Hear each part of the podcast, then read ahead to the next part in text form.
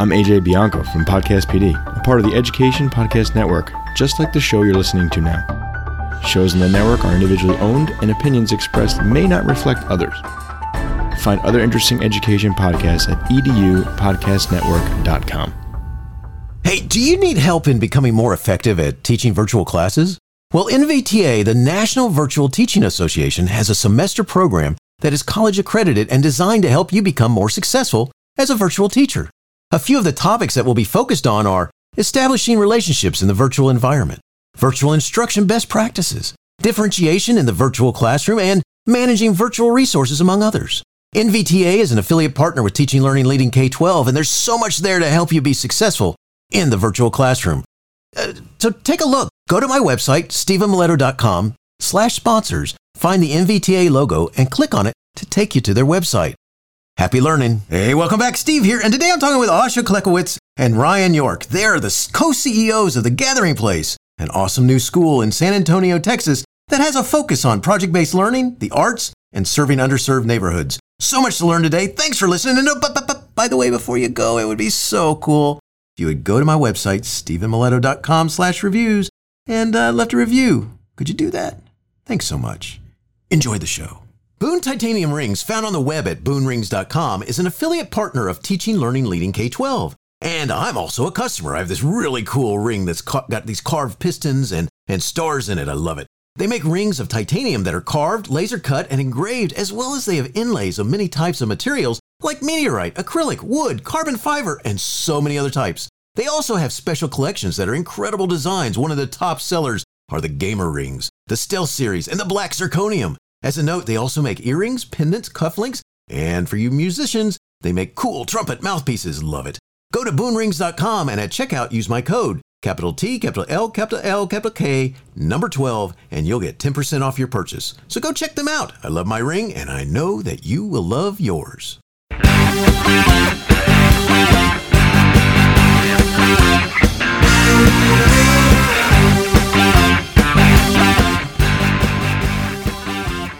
You are listening to Teaching, Learning, Leading K 12, a podcast for educators, helping you help kids achieve their dreams. And now here's Steve with this week's show. The Gathering Place is the first and only restorative campus founded and based in San Antonio, Texas. Conceptualized by co founders Asha Klekowicz and Ryan York, the Gathering Place's education model is rooted in social justice and project based learning and was inspired by Klekowicz and York's beliefs that kids, especially in historically underserved neighborhoods, don't get a complete education. The pair spent 10 years teaching, leading, and seeing glimmers of what could be when teachers are trusted, kids are loved for who they are, and administrators don't measure students by test scores. The Gathering Place opened in 2020 and currently serves kindergarten to third grade, with plans to add a new grade level annually through the 12th grade. Asha Klekowicz joined the movement for educational equity after witnessing the injustice of the school to prison pipeline while tutoring inmates in Boston. She joined Teach for America Memphis and led her students to achieve 2.5 years of growth, ranking in the highest percentiles across the state. She transitioned to developing high school math teachers across Chicago, where she was the only coach in her organization to be recognized for excellence by every teacher in her cohort. She later ventured into the financial sector, where she worked as an investment consultant managing a $536 million book and became the fastest promoted employee in the region. Ryan York's career started by co founding a nonprofit that served hundreds of children each year through its flagship program, Southern Girls Rock and Roll Camp, and opening a 6,000 square foot after school arts facility outside of Nashville. Transitioning into the classroom, he was awarded the District All Star Teacher Award and developed a blended learning software management pr- platform that led to the highest math growth in the district by enrolled teachers. As principal, Ryan led a school turnaround that ended with the highest staff retention math scores and fifth grade reading growth in one of the top performing school systems in Tennessee.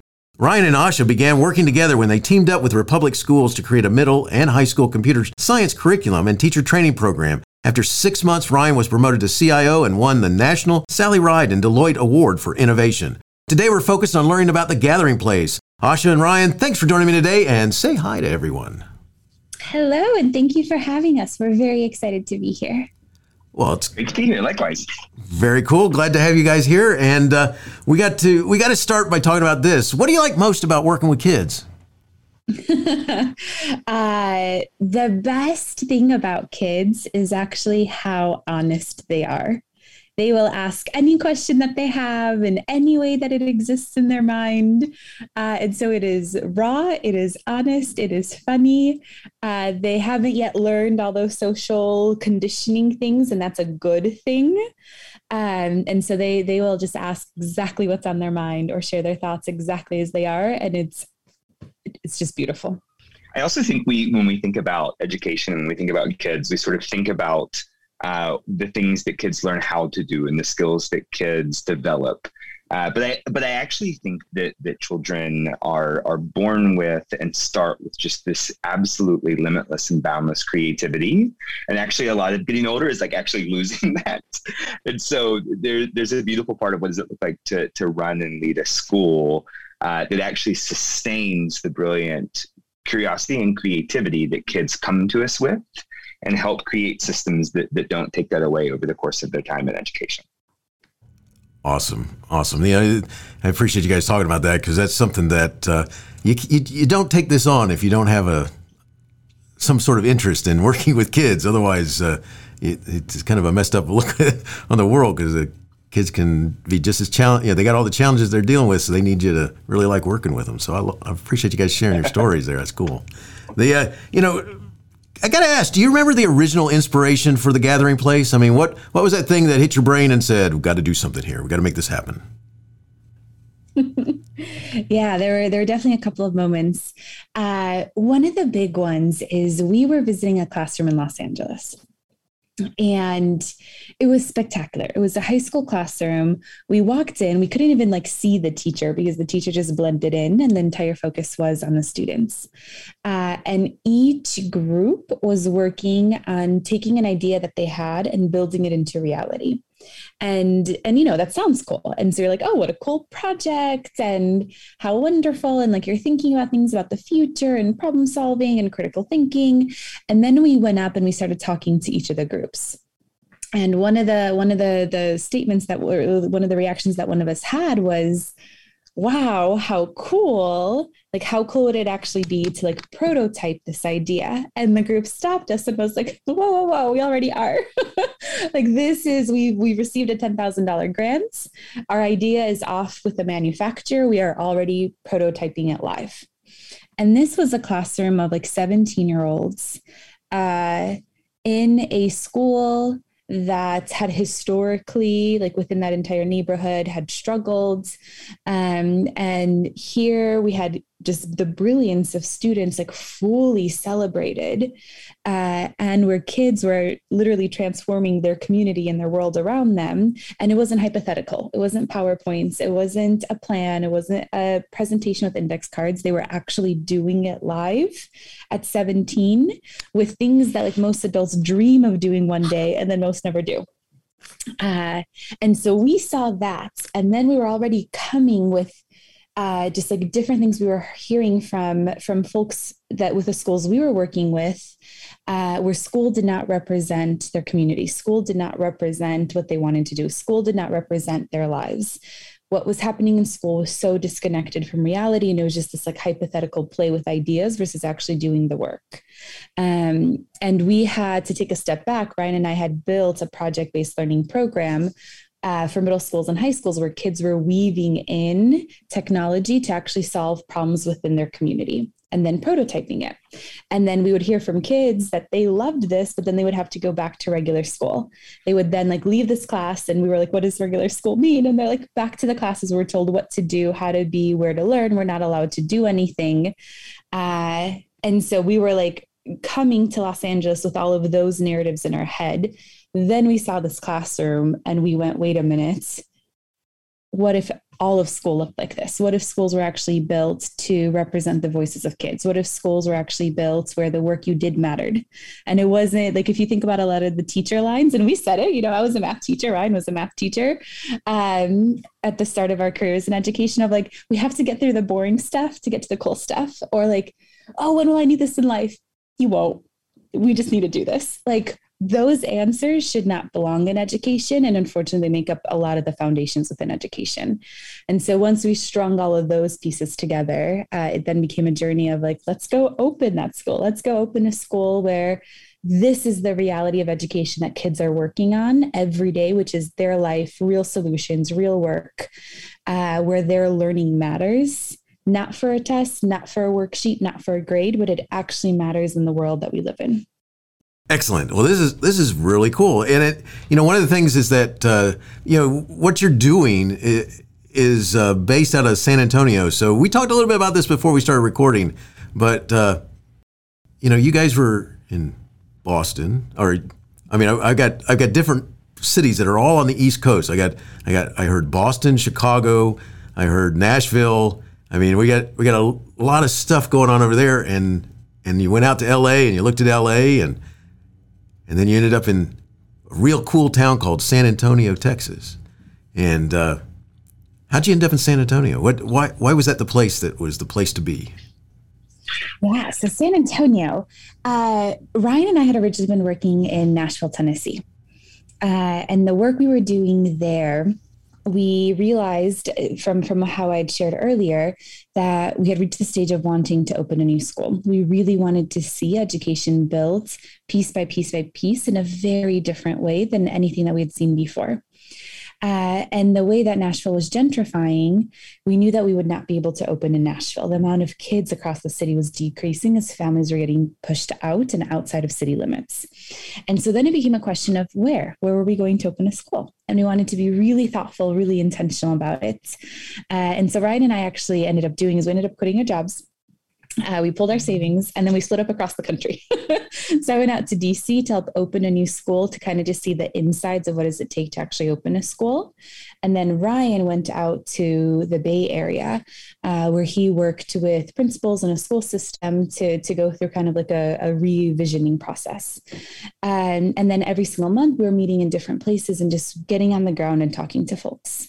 We wanted to know where are the needs in our nation? Where are their desires, hopes, aspirations within communities that are not yet being met uh, because what folks are looking for is a type of model, a type of education that just simply hasn't been seen yet. Um, and that could be something that then we could match and provide and work hand in hand with the community to then provide and create. Uh, and so every single month we were traveling to different places. Uh, we were, again, we are talking to like anyone we could find. so people on the street, grocery stores, uh, local nonprofits, community leaders, etc. Uh, and when we got to San Antonio, we just fell in love with the city. Um, and a lot of what we were hearing from folks here in our community now in San Antonio was that the arts were such an integral part of culture. It was a way of passing on history, it was a way of passing on culture. And the arts were almost entirely eliminated from schools. Uh, and that was one of our like core components within a vision of what we were hoping that schools would have within it is that the arts are needed to express and to express who you are and to, to toggle with your identity and to share your messages with the world.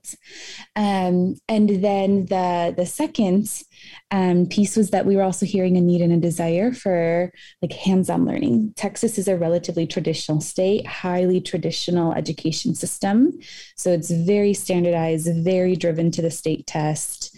Uh, and that doesn't leave a ton of space for creative hands-on learning.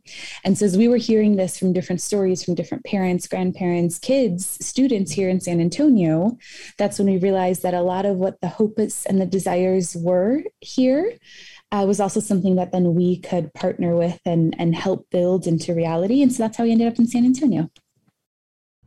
That's very cool. I just think it's, it's a neat, neat how you, I mean, it's, it's, hopefully you guys like did, I don't know, video logs or something took, took lots of, here we are in, uh, outside of this town and here we are now. And, uh, because that, that's what a cool thing. I mean, you got a book right there. I think it'll come. Get us through COVID. It'll come. excellent, excellent, excellent. You know, project-based learning is a major aspect of your curriculum. Could you talk about its role in in the students' lessons?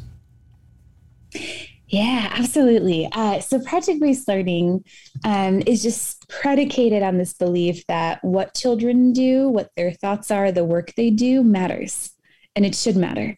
So there is no busy work within project-based learning. There is there you don't see your worksheets, your textbooks, uh, and this like one size fits all.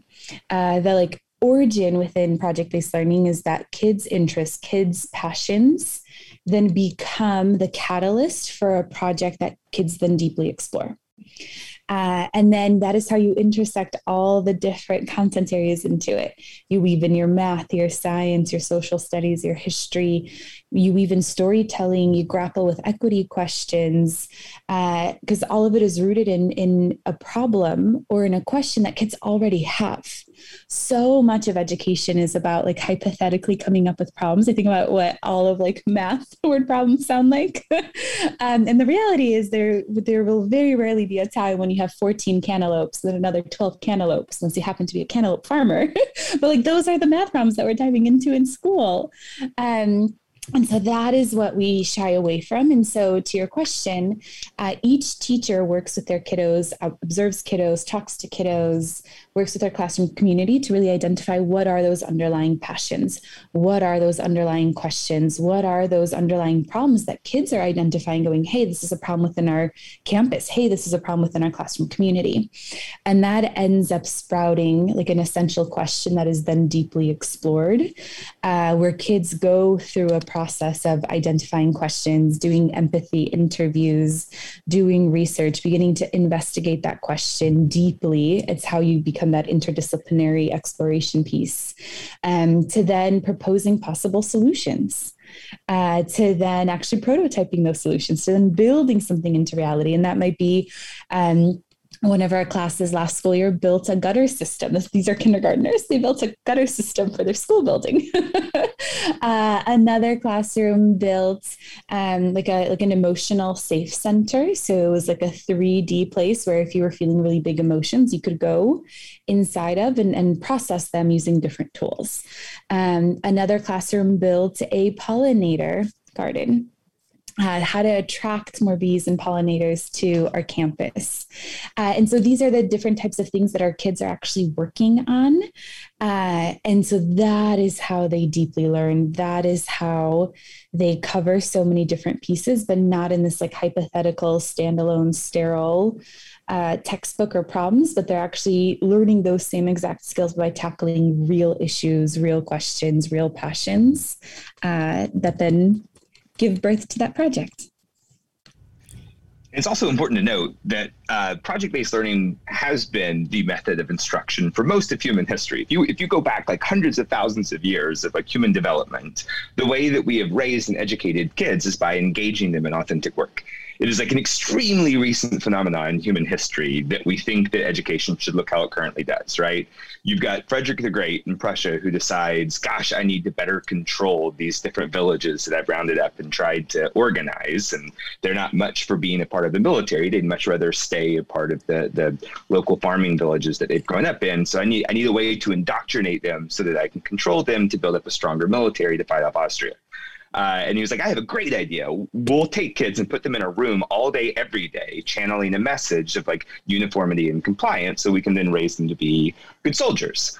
Uh, and shortly after that process begins, the United States is reveling in its recent win against Great Britain and saying, gosh, how do we get these different colonies to come together? And uh, George Washington, who fought with Frederick the Great, says, "Hey, I, I know this guy that did this really cool thing where you can like get people really young and put them all in a room and, and basically control how they are raised and how they think. This would this would really help us build up a sense of citizenship across this newly formed country." Uh, and so we like borrow their educational model uh, to more efficiently indoctrinate kids uh, by having standardized curricula that we teach and raise about our nation. Uh, and so, uh, you know, that's the system that we're operating inside of. And it's very counterintuitive to hundreds of thousands of years of what it looks like to, to raise kids. Uh, and so, you know, we are, we are also going back to, uh, I, you know, people sometimes say like, "Oh, project-based learning is so innovative." It's like, no, this is actually how we raise kids for most of human history. Uh, and we are simply returning back to a common sense approach to engage kids in thoughtful and meaningful work, and they will learn more from it and be able to apply it more meaningfully in their lives. You know, one of the things that is also when you know you can't help but notice it when you go to your website is that the Gathering Places website is that uh, you know the, the arts. You've mentioned this. The arts play a major role in the experience the kids have at the Gathering Place. Can you talk about that? Yeah. Uh, so for our arts, like we really believe that the arts are one of the oldest forms of communications as humanity. We uh, express who we are, we pass on our stories, we explore different provocative questions, we like are in a communication and an exploration with the audience if there is an audience for an art piece. Uh, and so to us just the arts are such an integral part of humanity.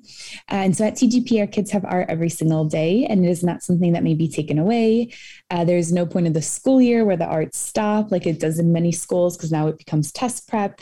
Uh, the arts are just a protected time for kiddos to really get to explore all the beautiful power of the arts.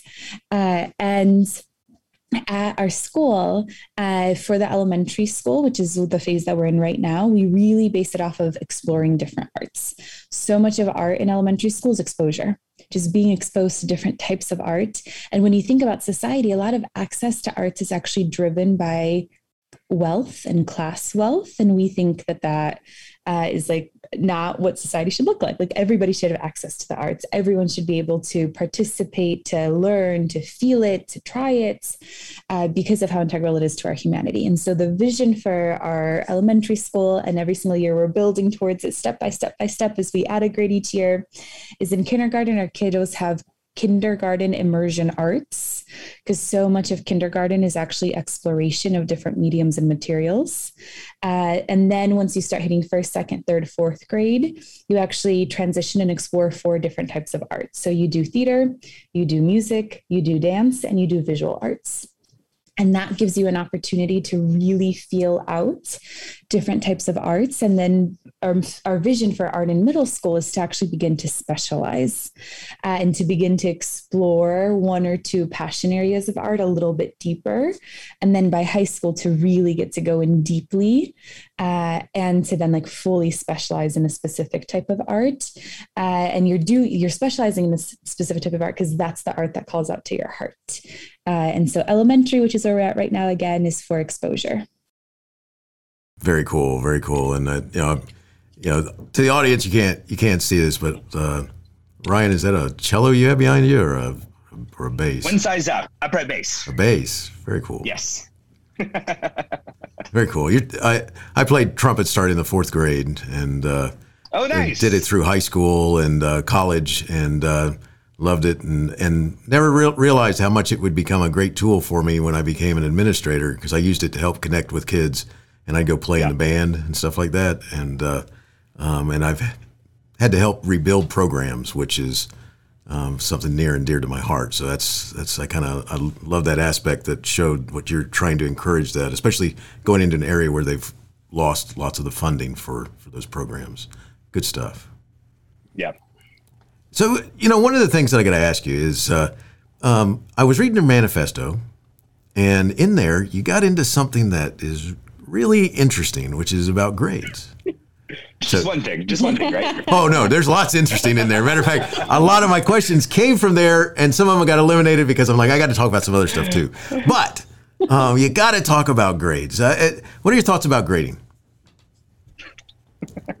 well, we don't do it, so that's a good starting place. Um, and it, it, it's important to to couple that with what we do do, which is narratives um, I think it's you know very important to document and share student learning and progress. However, grades are an absolutely unhelpful and abstract representation of any meaningful form of learning. Taking any child in the United States and saying they have a B tells you absolutely nothing. Um, of course, the you know it, it's not any sort of like standardized mechanism, so it's completely at someone's discretion. And generally, a child with like an A or a B, oftentimes in most grading systems, translate into like didn't give the teacher too hard of a time. Uh, and a grade that's lower than that means did. And that's completely unhelpful and unfair and, and marred with the biases of the people that, that you know, design the scores that the child receives. And so uh, we instead, twice a year, compose 10 to 15 page narratives per child that goes through their social emotional development, their growth in literacy as, as readers and writers, their growth in numeracy, their work through their projects, and, and any other goals that the child may be working on, including the work that they are doing in art, the work that they are doing in our cooking and gardening class, the work they are doing in our yoga class. Um, and we provide meaningful narratives and qualitative uh, data on their progress. And that's documented with photographs and video and anecdotes uh, that actually give the caregiver and ultimately the child a lot more meaningful of a snapshot of where they're at, as well as what goals they're working towards. Um, we, we were talking with a funder once because this one really throws funders off. we were talking with a funder once that was like, you know, asking us about our grades and, and uh, you know, they were like very confused by the fact we don't do grades. And they said, well, how do you know kids are learning? And we said, through our narratives. Like, this is actually like really thoughtful documentation of each child's progress. And they said, yeah, but I don't have time to read that. we're like, okay, but then you don't have time to know how our kids are doing. Like us summarizing that, you know, we have 30% of kids with an A tells you absolutely nothing. It's a, it's a useless mechanism of trying to evaluate kids. Uh, and one of our favorite exercises that we used to to do when we were holding a lot of in-person town halls with caregivers is we were you know educating them about the gathering place and getting people to to learn more about our approach is we would open all of our sessions, and this could be eight people at a, a you know coffee shop or fifty people at a, an assembly. We would always open by just saying like, what what are you hopeful for for your child during their time at education, and, and what matters most to you, uh, you know, when when you think about what you your hopes are for your own child uh, as they progress through school. Um, and you would get these beautiful answers. You would get these answers about compassion and, and empathy and perspective taking and curiosity and creativity and being able to think critically and solve problems and find things they become passionate about. And you'd get this beautiful list. And then we would point out none of those things can quantitatively be measured. And yet, the only mechanism we use to evaluate the quality of kids, teachers, and schools is this like one standardized test score. And never in one single session did anyone ever say good test scores. like it was, it was never on the list of things. Um, and and the reality is that just doesn't it doesn't oftentimes make people very comfortable. It's true is most of the things that matter most about our humanity simply can't be summarized by a percentile. Um, and we need to stop thinking about our evaluation mechanisms as, as quantitative mechanisms when we are raising humans, which is a very qualitative process. Right now, there are a lot of uh, people going, What? That happen to be. and I and I say that in in a funny way because what you're talking about is awesome because you know in, in schools that already exist one of the struggles is that when you come in and say I want to change the grading system, they say things like what you said. It's beautiful. It's uh, we, you know I, I want you to measure how they learn and the idea this that and the other, but uh, I want to know where they're ranked in class. All right, so you're the third most compassionate child in this classroom. yes, there you go. There you go. Nice, nice. I like that. So good stuff. I appreciate you talking with me about that because when I saw that in there, I'm like, I got to make sure I mention this because that's uh, that's one that uh, if you ever want to really disrupt the the force around a, a, an established uh, um, group, all you got to do is go in there and say, I have an idea that will do away with grades. yeah. Interestingly enough, in Texas history, there was actually a period of time in the early 90s where the state was actually exploring doing away, uh, or technically not like migrating towards the movement of standardized testing. Texas, for better or for worse, likes to do things differently than the rest of the country. Uh, oftentimes, and certainly in modern times, that's much to the detriment of most of humanity. However, at certain periods of time, uh, there's actually like glimmers of hope in that. And when the the entire movement after the whole nation at risk report that came out and scared everybody into thinking we need to do standardized testing, uh, that Texas was sort of rebelling against the standardized testing movement and was very close to passing an agreement that instead of standardized testing, students would be required to keep portfolios of student work. And it was this beautiful measure uh, that then got filibustered. I don't know. The, the, legislature decided against it and instead decided to move towards standardized tests. But we, we were actually more than most states, very close to actually being uh, ahead of the curve, which is not typically a, a stigma that Texas carries with it. Very cool. This is, you know, it's a, yeah, it's an exciting thing. In those early '90s, there were there were a lot of uh, um, focuses on trying to figure out how to really get to the first of all the the child as a learner, the, the child, you know, the teacher as facilitator, and uh, you know, and th- this idea that uh, um, do we really need these grades, and it, is there a way of measuring um, progress as opposed to using grades, and and that's that's cool. That's uh, um, and I, I remember those days. Good stuff. So, uh, you know, uh, one of the things that I I got to um, ask you here is you have you have a board, and the board uh, exists for a reason. So, tell me, tell us a little bit about your board.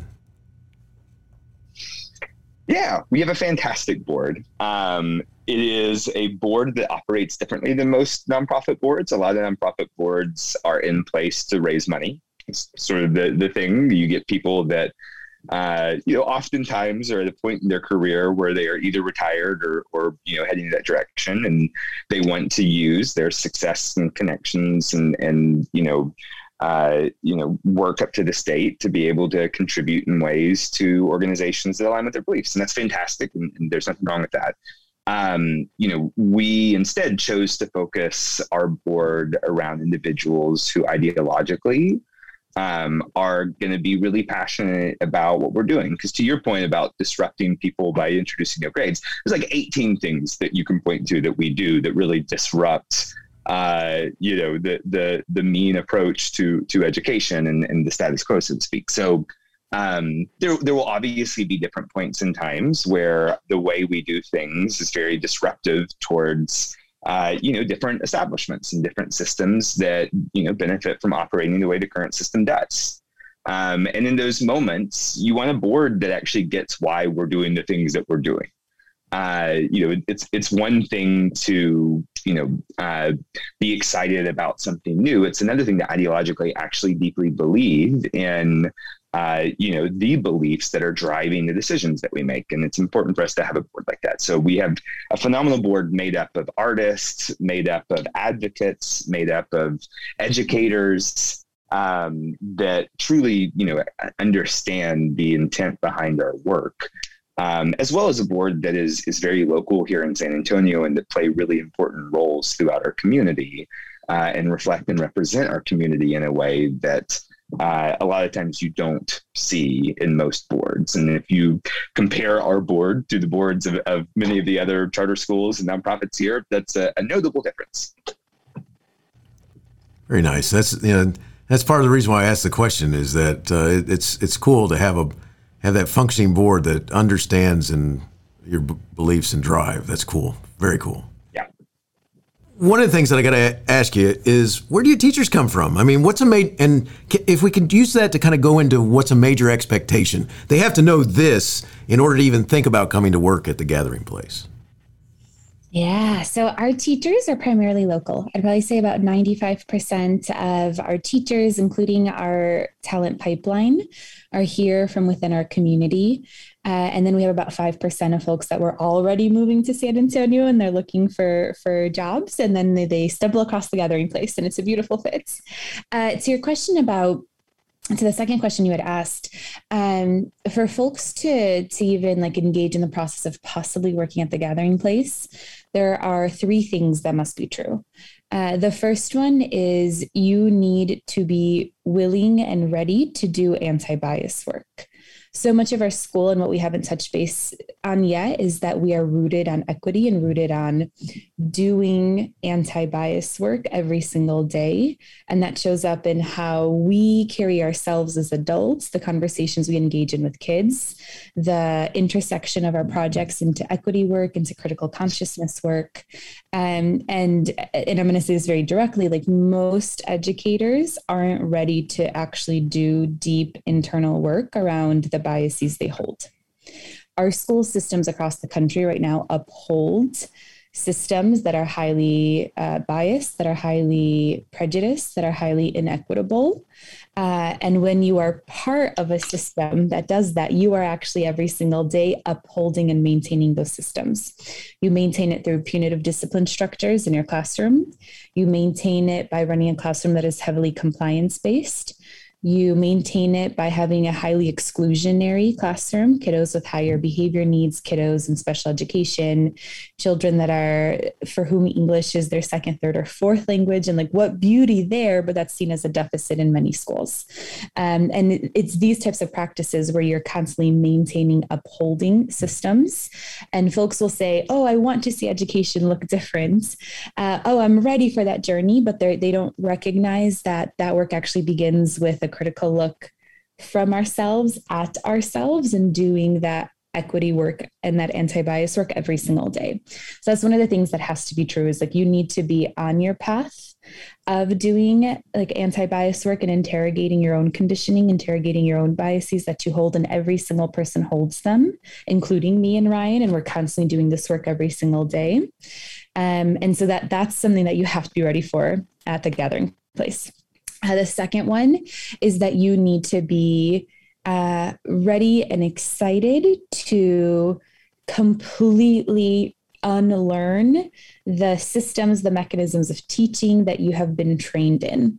Whether you are a traditionally trained teacher where you've gotten your degree in it, you've done your student teaching, et cetera, et cetera, whether you're a highly experienced veteran teacher, you've got 20, 30 years under your belt, whether you're an alternatively certified teacher who is coming in from a different industry, uh, you will have to go through heavy unlearning processes because most of what we think of in education, this was also again true for Ryan and myself, this is how we were trained as teachers. These are the first classrooms we had in education, and they were highly traditional. And you cannot go from a traditional model to a non traditional model without engaging in an unlearning process. An unlearning process is exciting, but it's also exhausting.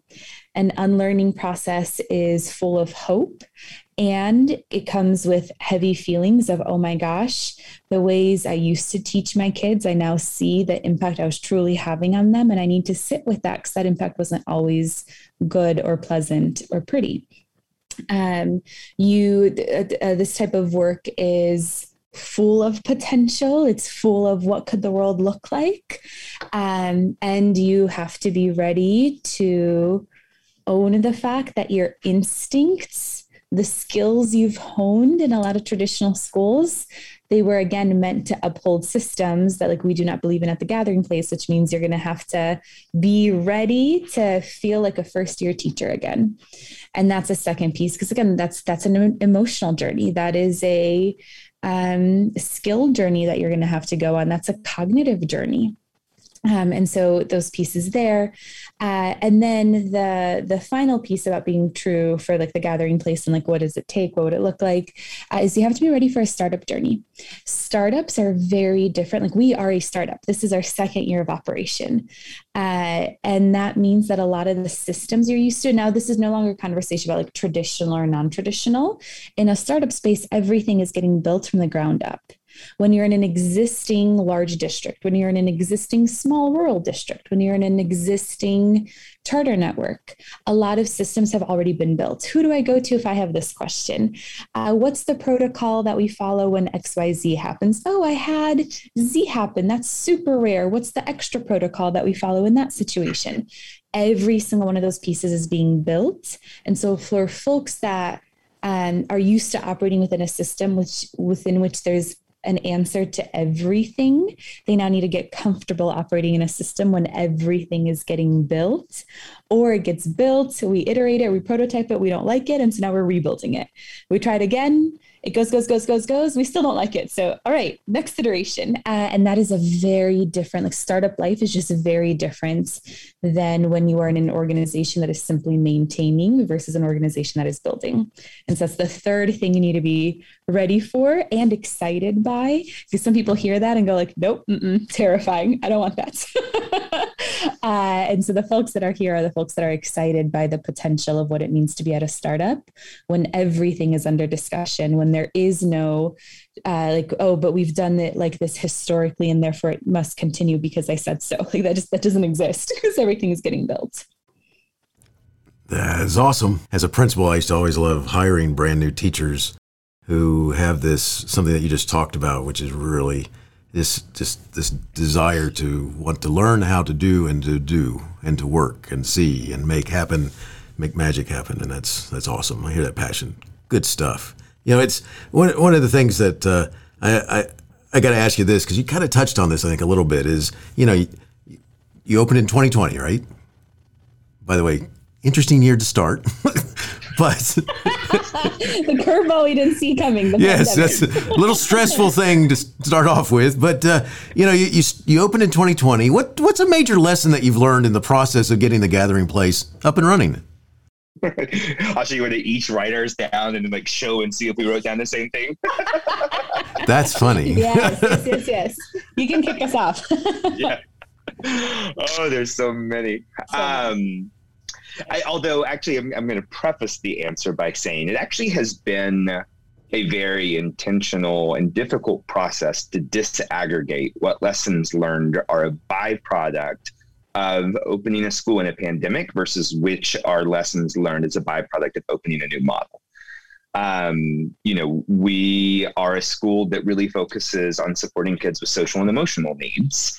And as a school, uh, we then have seen families who are looking for a school that can support their kids socially and emotionally end up enrolling in our school.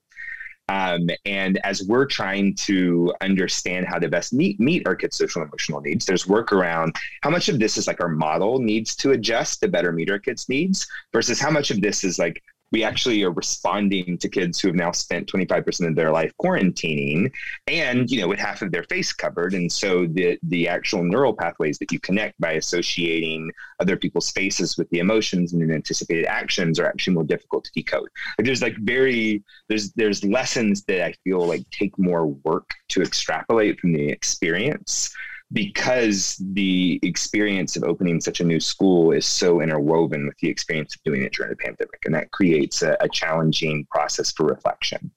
Um, but to answer your question specifically around lessons learned, um, I think one of the biggest pieces, and this one's interesting to me because I feel like we talk to other schools that like told us this and we like took them seriously and then learned that we didn't take it even as much as I wish we had, which is um, there's so much work that goes into helping the caregivers of our children understand what about our school is the way it is on purpose versus what about our school is something that we're working on addressing.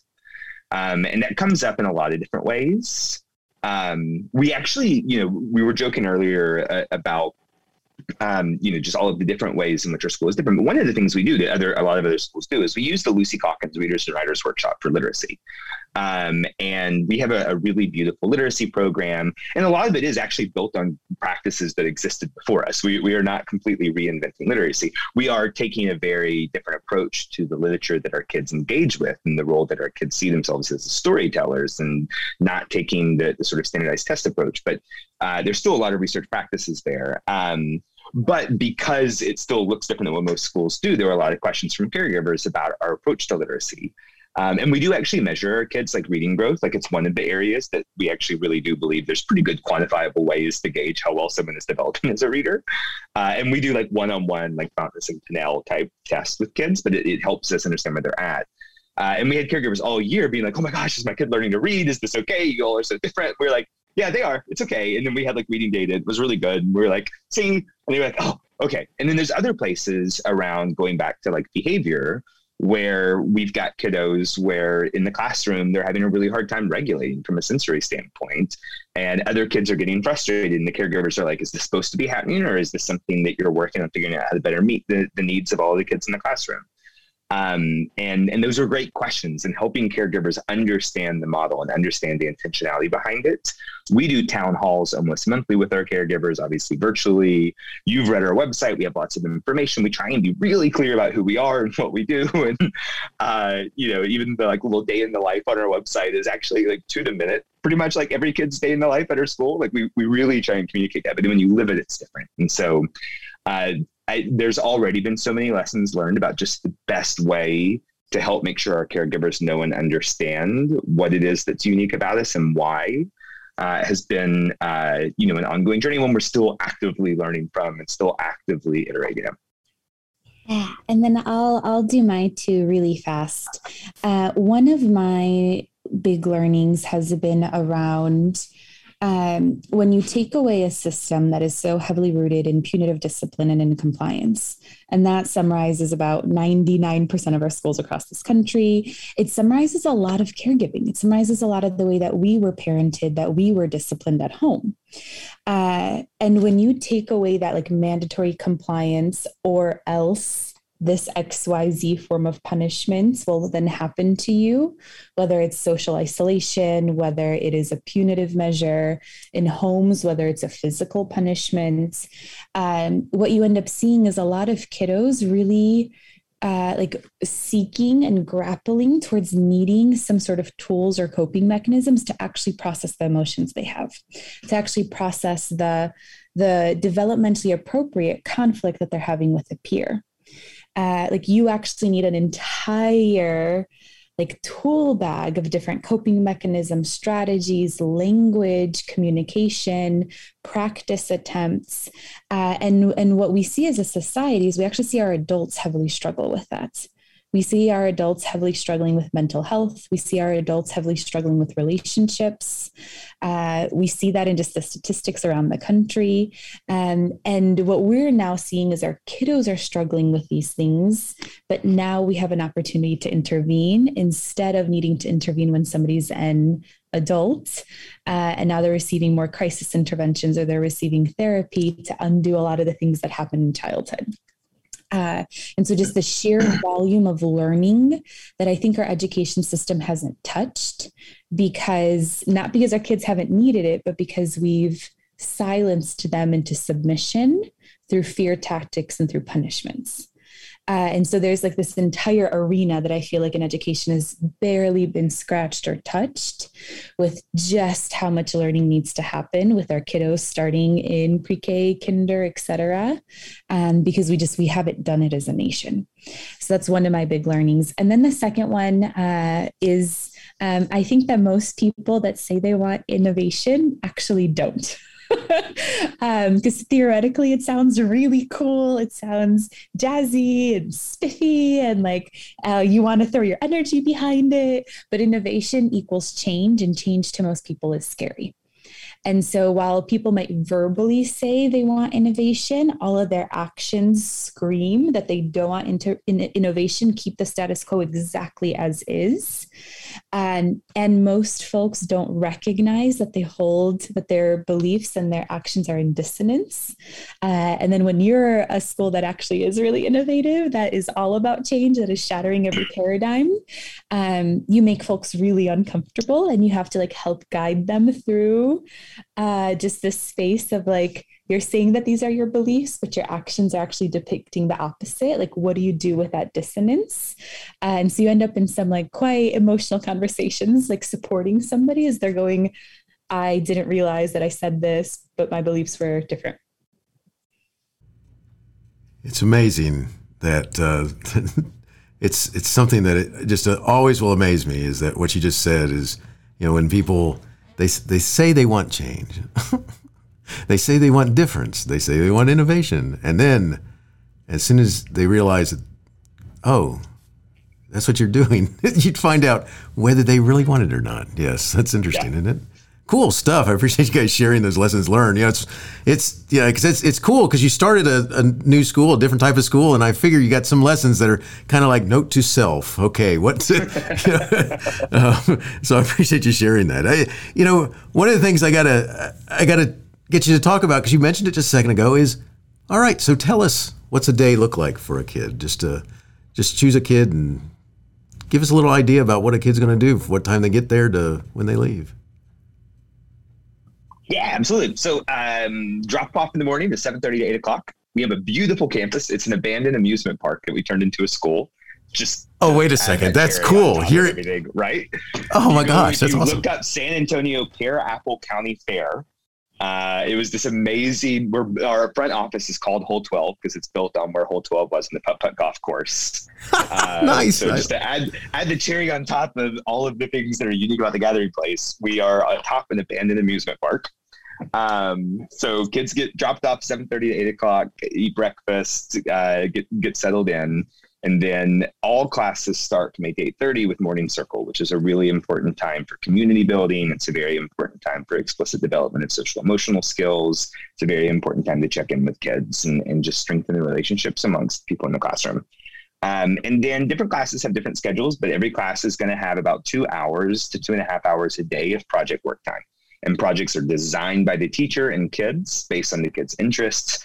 Uh, Asia shared that we had one kindergarten class that built a water collection runoff system to create pooled water for a garden.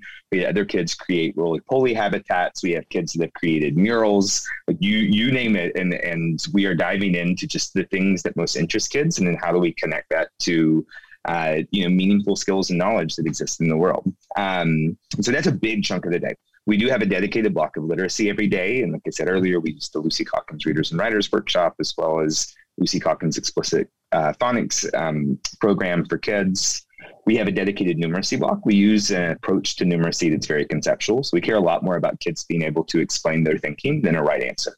Uh, if you want a right answer, use a calculator. Also, back to the, the the reference to history, calculators were not mainstream available to people until the early '80s, right? And so for you know our entire development of what mathematics looks like the intent was actually that you needed to calculate things because you didn't have a calculator. Uh, and so having algorithms that get you the correct answers quickly and efficiently was really valuable. Um, everyone now has a calculator. The, the need for human beings to have algorithms to just get to an answer quickly um, is no longer important. And but that doesn't mean that numeracy isn't really important. It just means that we are actually able to engage in the logical, conceptual, foundational understanding of numeracy instead of just getting kids to memorize tricks to get to the answer because you don't need that anymore. Um, so we have a numeracy block every day. Kids also have an art and wellness class every day. So art class consists of either dance, theater, visual art, or music. Wellness class either consists of cooking, gardening, or yoga. Um, and we have a full cooking kitchen. We have outdoor yoga spaces. We're one of the only properties in San Antonio inside the 410, which is sort of our urban core, uh, that uh, still has all of the original heritage oak trees because they left them up for the amusement park, which is fabulous. Any point in time, there are at least 20 kids and trees on our campus. Um, and then kids also have two 30 minute recesses a day. Uh, as as uh, our, our dearly missed friend Fred Rogers once said, you know, play is is the work of childhood. Um, and it's important for kids to have space to have unstructured play. And so kids have two 30 minute recesses a day. All of that, when you add it up, gets to uh, about seven hours. So uh, around 3.30 kids start getting ready to head home and dismissal gets them back to wherever they're headed we have a beautiful partnership with the ymca to offer really affordable after school care for kiddos at our site um, and uh, and so that's a that's a that's a very summarized but uh, accurate reflection of what a day in the life for our kids looks like Lots of doing. That's cool. Lots of doing. I like that. Yeah. And just as a side note, that oh, to have those trees there. Mm-hmm. Yeah, so you can even probably see in the mirror in the background. I mean, this is just like happens to be my mirror, and all you see is trees, and that's what our whole campus looks like. That's awesome. and it, and by the way, to be in a closed amusement park, oh, now how cool is that? I mean, that's right. now I know why you ended up in San Antonio. Oh, wait a second, look where we could be. That's that's incredible. I mean, because I I've worked in places where there's kids who, yeah, they've been around trees, but not trees. Right. You know? no, I mean, especially here in Texas, there's a lot of schools that open up. Real estate for schools is such a nightmare. We don't have Prop 10 like California has that guarantees you a school building. In Texas, if you're a school, you got to go figure that out yourself. There's no funding for facilities. And so a lot of schools just end up in abandoned like strip malls and spaces doing the best they can, but there's no nature. You know, kids are on the parking lot even for recess. And that's really rough. That would be rough. Yes, that would be. Well, that, that's so cool what you just described with that day. Because lots of doing. I love, yes. I love, love that, and what a cool environment too. That I love that. This is, this is. You're making me curiouser and curiouser. Whatever that line is from Alice in Wonderland. Here, you know, um, this is awesome. So if I got it, I'm going to ask a couple of questions that just come up to me as I was looking at this. If someone wanted to become a teacher for you guys, what would be their first step? go to our website, go to the menu up top, click on the link that says careers. Take a look at some of the videos and information that we have on that page. And then down below, you'll see a list of all of the jobs that we currently have available at our school. We're a growing organization. We had 350 kids last year. Uh, 500 kids this year, and we'll be 780 before we're done growing. So there is always uh, positions that we are hiring and filling for. Excellent, excellent. And, and and so now I'm going to ask a similar question for kids. Do you just take the kids from the local area, or is this something that's you know, a parent could reach out to you and say, "Hey, I'm thinking about moving to San Antonio, or I'd like my kid to come to you." Talk about that for a minute.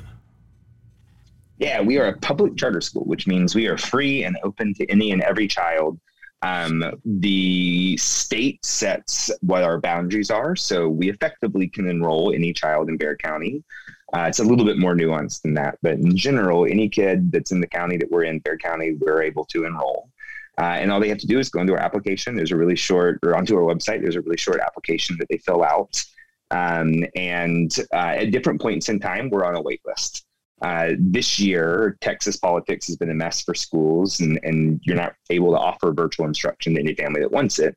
So we had some families that decided to stay home and homeschool, and, and so that's impacted enrollment for schools across the state. So right now, we're, we're actively enrolling.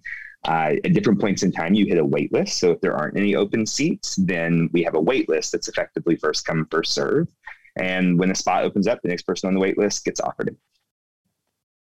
Very cool. Very cool. And you know, we're getting ready to, to finish up here. And uh, before we do that, uh, um, can you guys uh, tell tell the audience if they wanted to find out more, if they wanted to connect with y'all, where do you want to send them?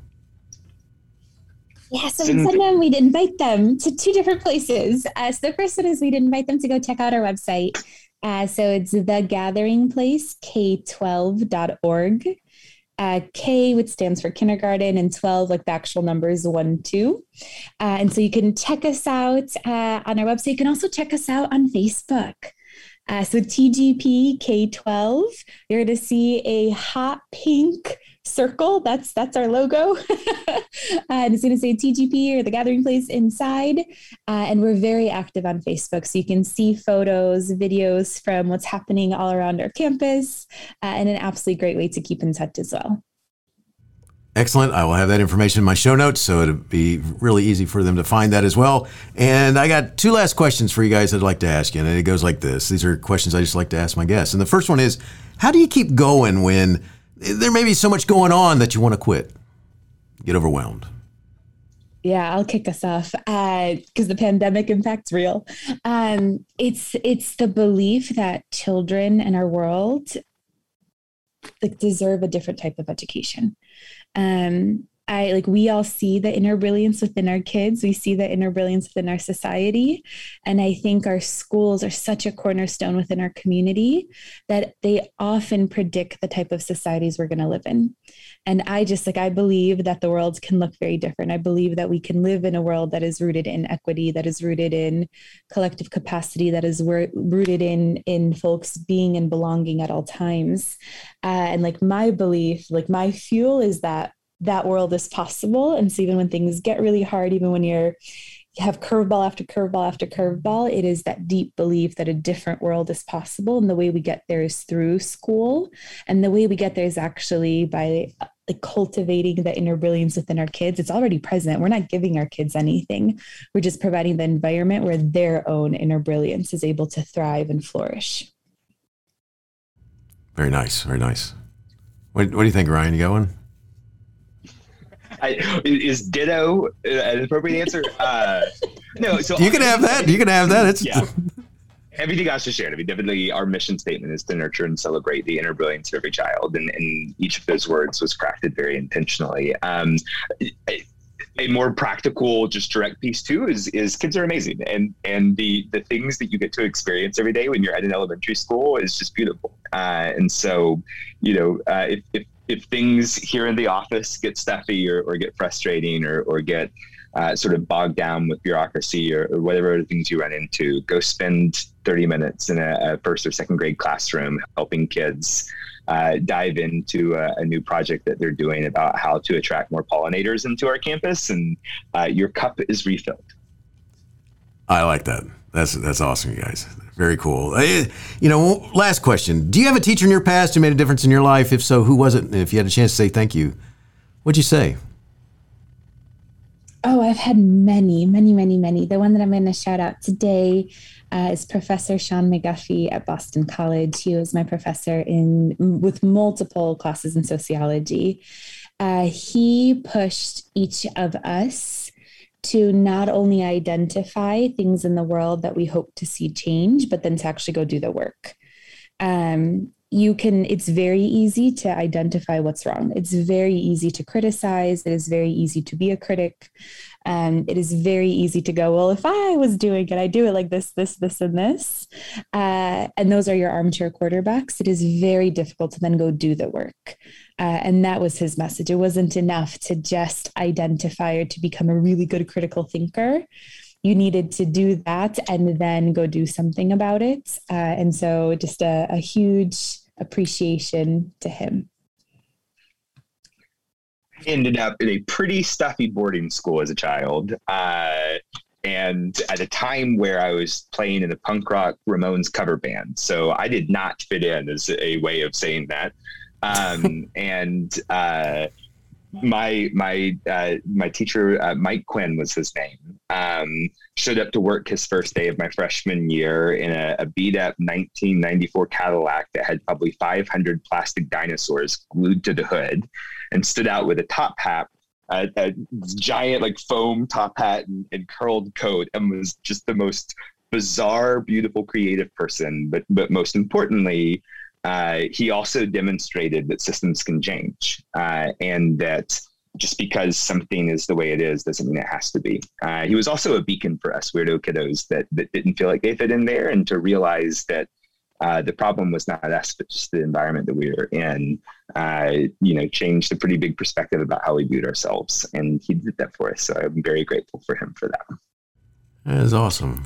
That's cool. Nice. Very nice. I, Asia and Ryan, thanks so much for talking with me today. The Gathering Place sounds like an amazing school, and what a cool place to learn and grow. Wishing you the best in all you do.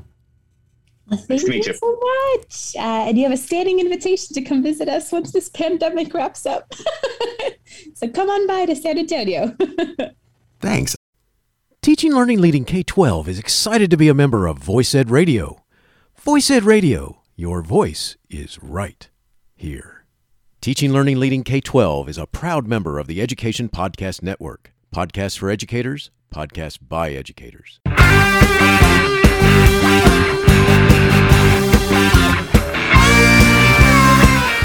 opinions expressed on Teaching Learning Leading K 12 are those of the guests and host. Teaching Learning Leading K 12 is intended to share ideas, advice, and suggestions for classroom teachers and school administrators. Teaching Learning Leading K 12 is produced for educational purposes. Thanks for listening, and I hope you'll share it with your friends.